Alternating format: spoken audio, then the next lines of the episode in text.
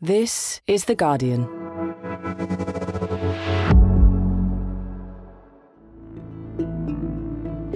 Today, after a week of searching, what hope is there of finding the people who've gone missing since Turkey's earthquakes?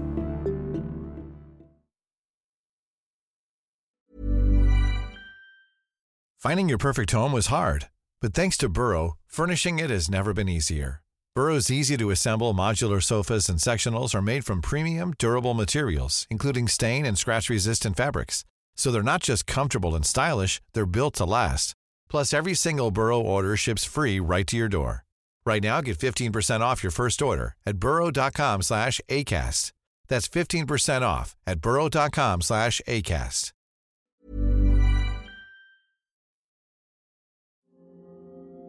Before the earthquakes hit, Hatay, which is in southern Turkey, was a province known for its outstanding beauty and diverse culture.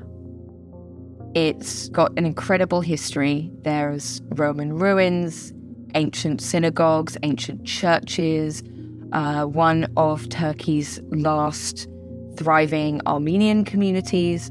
It's a place that's known for its diversity and its multiculturalism, where you find lots of different sects and types of people living together. People that have spent time there just talk about how incredibly special Hatay is as a place.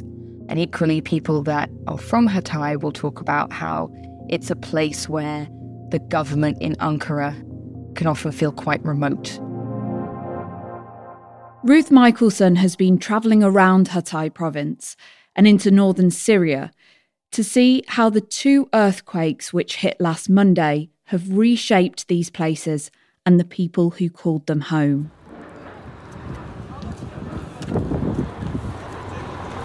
So we're in the center of Samandağ.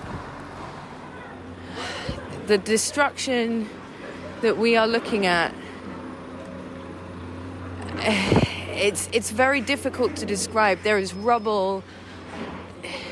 It's almost as tall as the buildings around it. Collapsed buildings.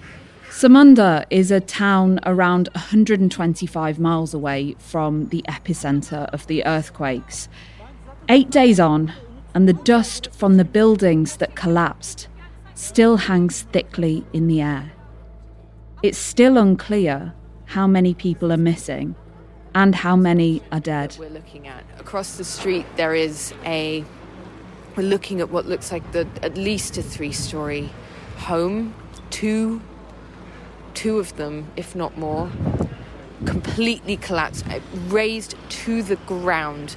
You can see someone's curtains and the tree that used to be in front of their house, and plastic chairs, and it is it is rubble. I mean, there is nothing complete destruction. It was two days before rescue workers got through to this area. Too late to offer much hope. And I'm yet to meet anyone here with any expectation that most of the people they're finding will be pulled out alive.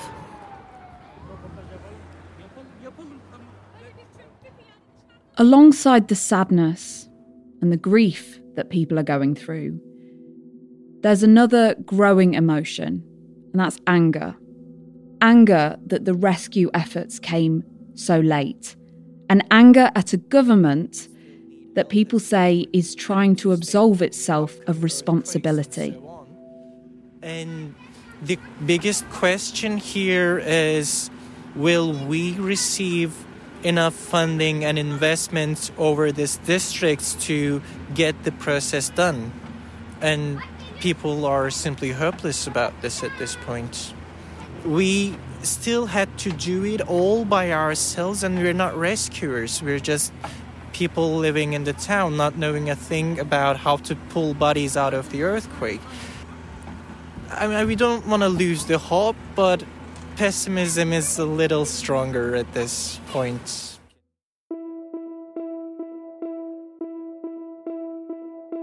From The Guardian, I'm Hannah Moore.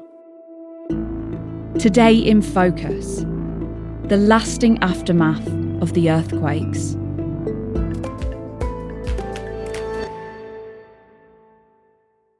Ruth Michaelson, you're a journalist based in Turkey, and we spoke last week when the earthquake had just hit. When we last spoke to you, the emergency services had confirmed that around 2,000 people had died in this disaster. The number is now more than 15 times that.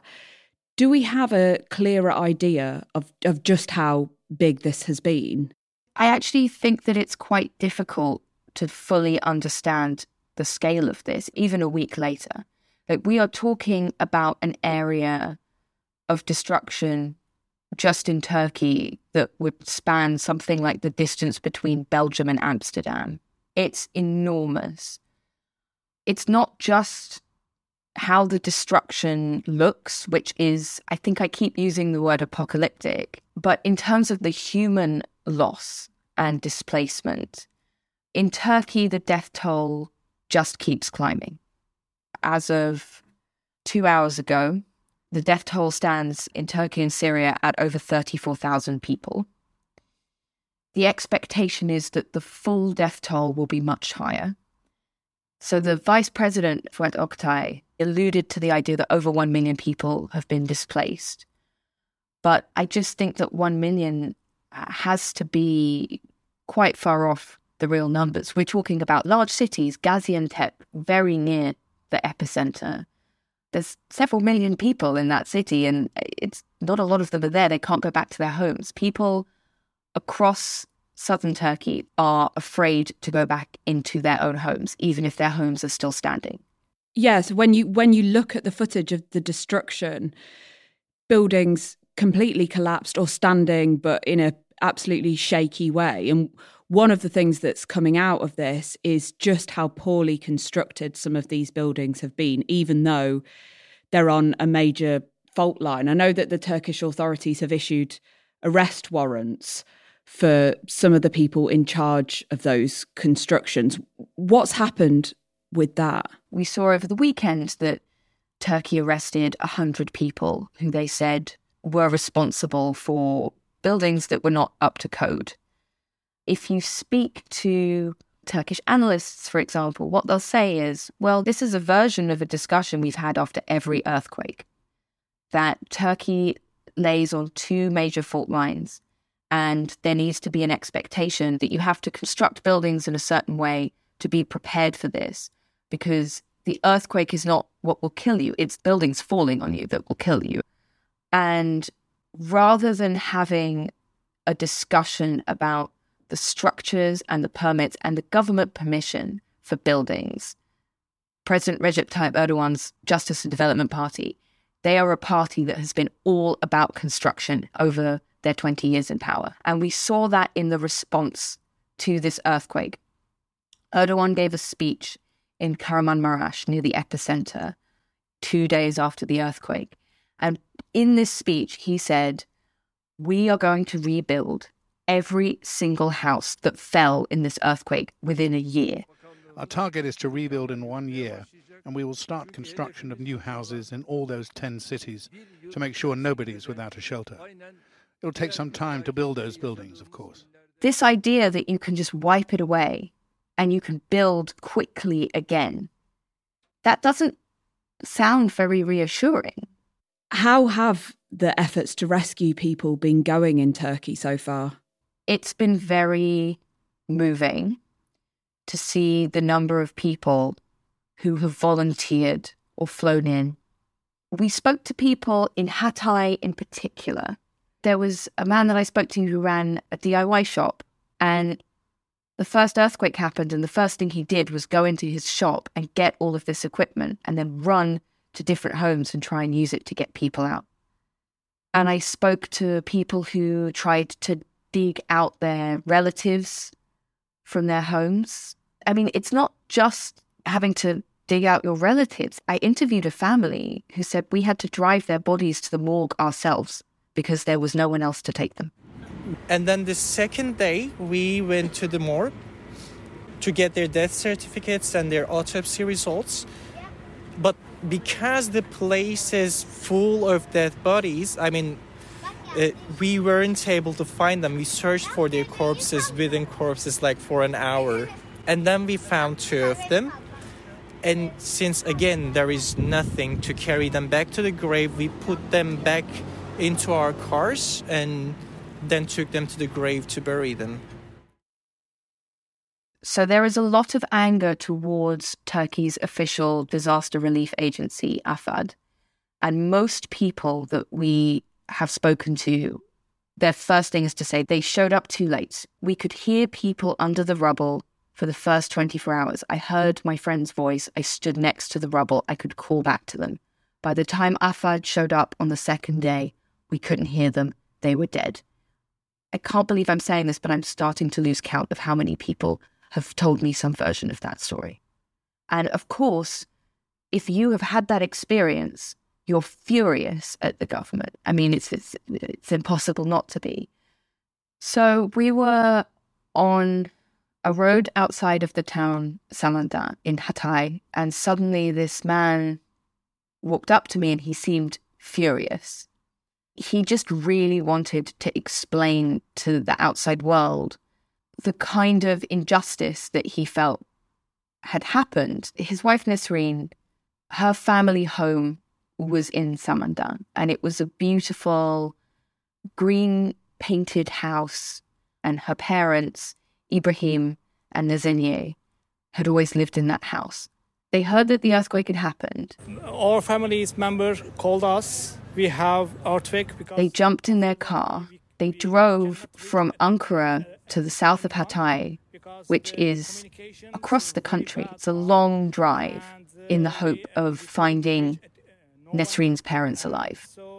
And when they got there, they realized that that was very unlikely. So we came here and we saw that everywhere is damaged. Everywhere is uh, uh, is broken. We found my uh, father. Now we, we expect to uh, we expect to um, how it come out from house. You're now. trying. Oh, Yes, they're we- trying to pull him out of the rubble right now. Yes, of course. How long has he been? So five days. We expect uh, help from, from government. We couldn't reach any, anyone. So it's really it's a, a chaotic situation now. So each The thing that he kept talking to me about was if the phones worked, if I could just use the internet consistently, it wouldn't fix this, but I would be able to be in control of fixing it in a different way. because I cannot call anyone. You couldn't call anyone. There are people that were using Twitter to tweet that they were under the rubble. And at one point, the government blocked Twitter for a few hours. It's a crisis. You need to be able to communicate. And of course, getting rescue teams into northwest Syria is a little more complicated. How have the rescue efforts been going there? When we arrived in Idlib yesterday and I met some of the white helmets, they are a volunteer but trained team that is spread across northwest Syria and they were trained to pull people out from the rubble underneath Russian and Syrian airstrikes. They said the first phase is over. We believe that we have accounted for everybody that is still underneath the rubble. Idlib was already a profound humanitarian crisis. We met people who their village had been attacked by the regime of Bashar al Assad and they had fled to Idlib. So they were already IDPs, internally displaced people. They were living in houses that were empty at the moment. It was just, it was bare concrete. And then the earthquake happens and their houses are, are crushed and there were piles of rubble. And they're then living in tents on a hillside with nothing. We watched a father who had lost his wife and two of his children hold his young baby daughter who was crying and he cried. And I will never I will never forget that.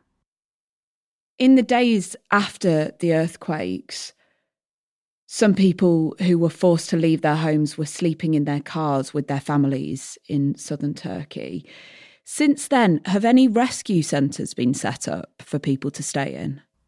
There have been some, and the government has now started to say, we will open up university accommodation. We're going to remove students from university accommodation and instead people displaced by the earthquake will stay there, which doesn't necessarily seem to be the most popular policy for a number of reasons. Erdogan said two days after the earthquake, we're not going to allow our citizens to sleep on the street.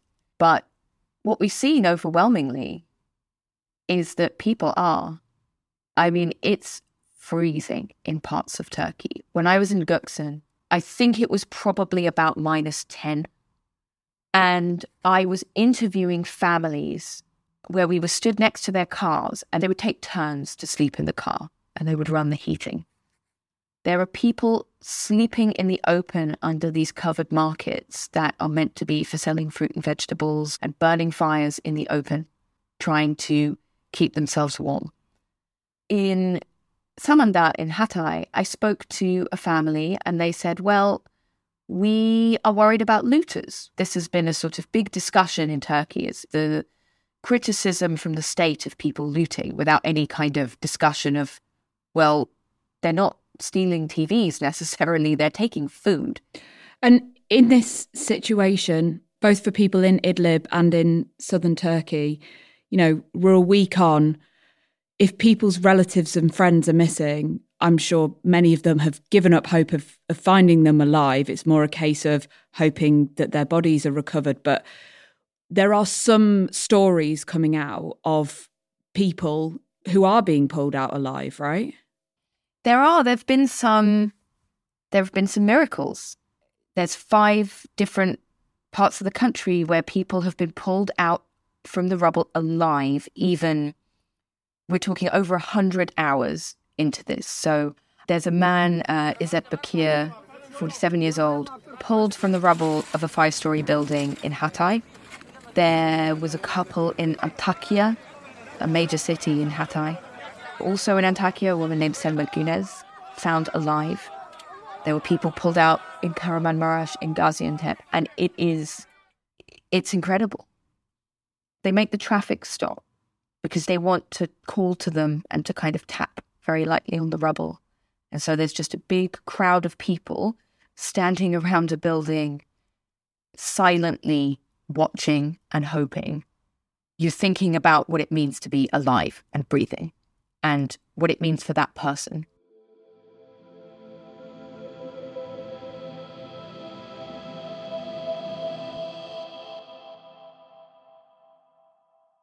As you told us, Turkey is on two major fault lines, and there have been in the past some horrific earthquakes in 1999, there was one in Izmit in the east of the country. Choppers overhead, crumbled homes, muddy streets. It's the aftermath of the worst earthquake in Turkish history. How did the government respond then? What kinds of things did they put in place after that to try and say, look, you know, we're trying to protect you from this level of destruction happening again? So the 1999 earthquake was until last week Turkey's largest natural disaster. The government put in place effectively an earthquake tax that is supposed to go towards disaster relief after an earthquake. The estimate is that the government has collected around 3.8 billion pounds sterling equivalent since 1999. And there have understandably been questions about where on earth has that money gone? Because citizens do not feel they are seeing the benefits of it right now. The other consequence of the 1999 earthquake is that it changed Turkey politically. At that time, the CHP, the Republican People's Party, now the largest opposition party, then the government, their response to the earthquake was considered severely lacking. And people were furious because they felt here was this overarching, overbearing state that said they'd take care of us, and then this enormous tragedy happens. Turkey at the time was a country where infrastructure was really lacking and housing was really lacking. And this all kind of coalesced and it brought Erdogan to power in 2003, 20 years ago. Erdogan came in and said, I'm going to build this country up we will be organized, we will protect you. And This is where the AKP's promises of essentially build, build, build came from. And it was meant to be the sign that the state was there. The state is going to give you what you want. Don't worry about it. Don't criticize, but don't worry about it. And now, here's another enormous earthquake. How has what's happened with regards to his response to these earthquakes, how has that affected the way that people see him as a leader? Well, first of all, I think we have to focus a little bit on the fact that some of the hardest hit areas, Kahramanmaraş, these are places where Erdogan and his Justice and Development Party get 75 plus percent in elections. They are AKP strongholds. You know, it, it's just hard to imagine, no matter how popular any politician is in an area, if there's been a disaster of this scale and the government doesn't show up for two days in some cases, I don't think there's anything you can really do to get people to forget that. Has he accepted that his government has any responsibility for this? So far, what we've seen is an effort to sort of talk about this was unforeseen. We could not have prepared for something on this scale. And in a sense, that is true. But what they can be in control of is the response. And on that level, I think it's very reasonable for people to be angry and to ask questions. There's a clip of him telling a woman that had survived the earthquake in Paşacık that this was fate. And actually, what he also said was, what happens, happens.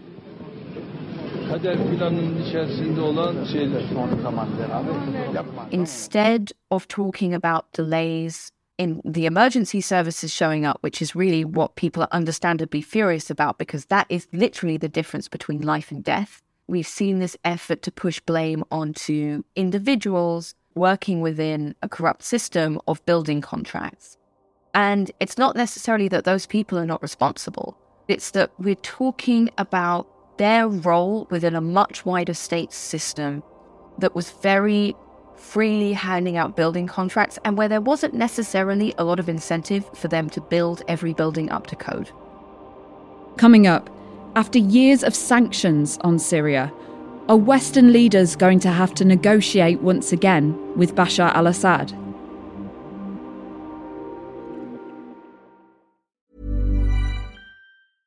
Hey, I'm Ryan Reynolds. At Mint Mobile, we like to do the opposite of what Big Wireless does. They charge you a lot, we charge you a little. So naturally, when they announced they'd be raising their prices due to inflation, we decided to deflate our prices due to not hating you. That's right. We're cutting the price of Mint Unlimited from $30 a month to just $15 a month. Give it a try at mintmobile.com slash switch. $45 upfront for three months plus taxes and fees. Promo for new customers for limited time. Unlimited more than 40 gigabytes per month. Slows. Full terms at mintmobile.com. Today in Focus is supported by BetterHelp. Here's a question. If you had an extra hour in your day, what would you do with it? Watch TV? Read a book? Mm, meet up with a friend? Mm, maybe a little nap? A lot of us spend our lives wishing we had more time. But for what? Perhaps to best answer that, you need to work out what's truly important to you, then make that a priority. Therapy can help you work out what's most important to you. It isn't just for those who've unfortunately experienced trauma in their lives. Therapy can be helpful for learning positive coping skills and for setting boundaries. It can empower you to be the best version of yourself. If you're thinking of starting therapy, give BetterHelp a try. It's entirely online and designed to be convenient, flexible, and suited to your schedule. Just fill out a brief questionnaire to get matched with a licensed therapist and switch therapists anytime for no additional charge. Learn to make time for what makes you happy with BetterHelp. Visit betterhelp.com slash todayinfocus today to get 10% off your first month. That's betterhelp, H-E-L-P dot com slash todayinfocus.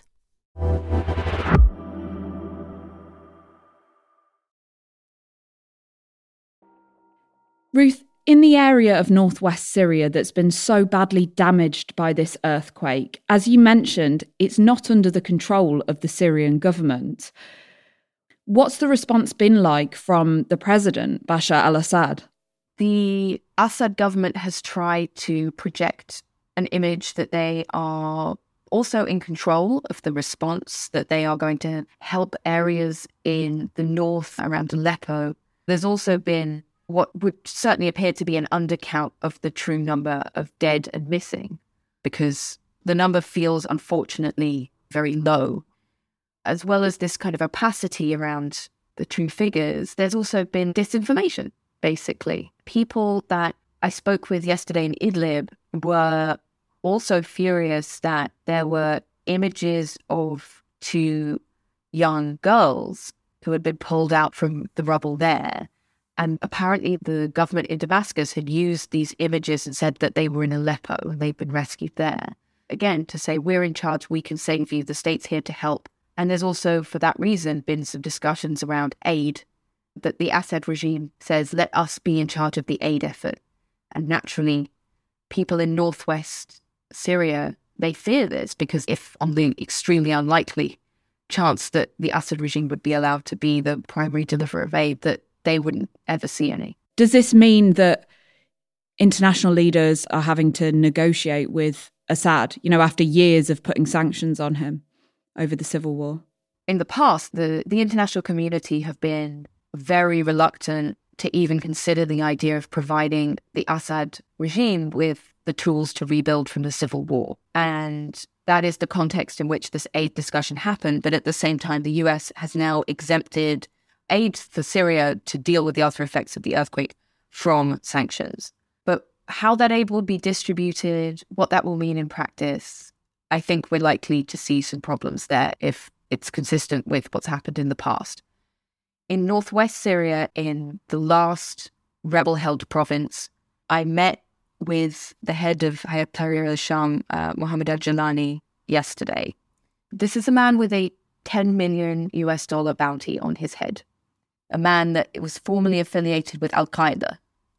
Jalani said to me himself, the UN needs to help us. A man that previously said that he would never accept help from America or any of its allies is now saying we need outside help. What level of aid is coming from abroad? It's been an incredible effort. We've seen rescue workers from all over the world come in. We're seeing just a mammoth scale of people showing up here to try and distribute food and blankets and water and just basic things to get people back on their feet. People need these things now, but it's not too soon to start thinking about what does this mean in the long term. And I think aid agencies and I think also the Turkish government are overwhelmed by the scale of this problem. And in the UK, there are around half a million people of Turkish heritage and tens of thousands of Syrians. And looking on at this, it's just such a worrying time, isn't it? You know, we've been speaking to people who've been mobilizing to collect food, nappies, tents, and money, anything they can to send over there. For people looking on at this crisis, what's the best way to help? I think it's clear from the situation on the ground that people desperately need help. And we see quite understandably people desperately wanting to donate. And I think in these times, we want to have a sense of confidence about where we're donating to. So, just a couple of suggestions, although these are by no means exhaustive. I know that giving to the Red Crescent is always likely to be effective in Turkey, certainly. In the past, I've advised people to donate to the White Helmets who are working in northwestern Syria. And I know that the group Inara has set up a rapid response in terms of helping people in both Turkey and in Syria. They have done some really good work on the ground in Lebanon, and they're trying to use that experience in Turkey and Syria now. There are a range of charities out there. Ruth, thank you so much. Thank you. That was Ruth Michaelson. You can read her reporting and that of the rest of The Guardian's team in Turkey and Syria at theguardian.com. We've put links to the charities Ruth mentioned in the show notes for today's episode, which was produced by Ned Carter Miles and Alex Atack, with production support by Sammy Gedgesoiler. Sound design was by Adam Bransbury, and the executive producer was Homa Khaleeli. We'll be back tomorrow. This is The Guardian.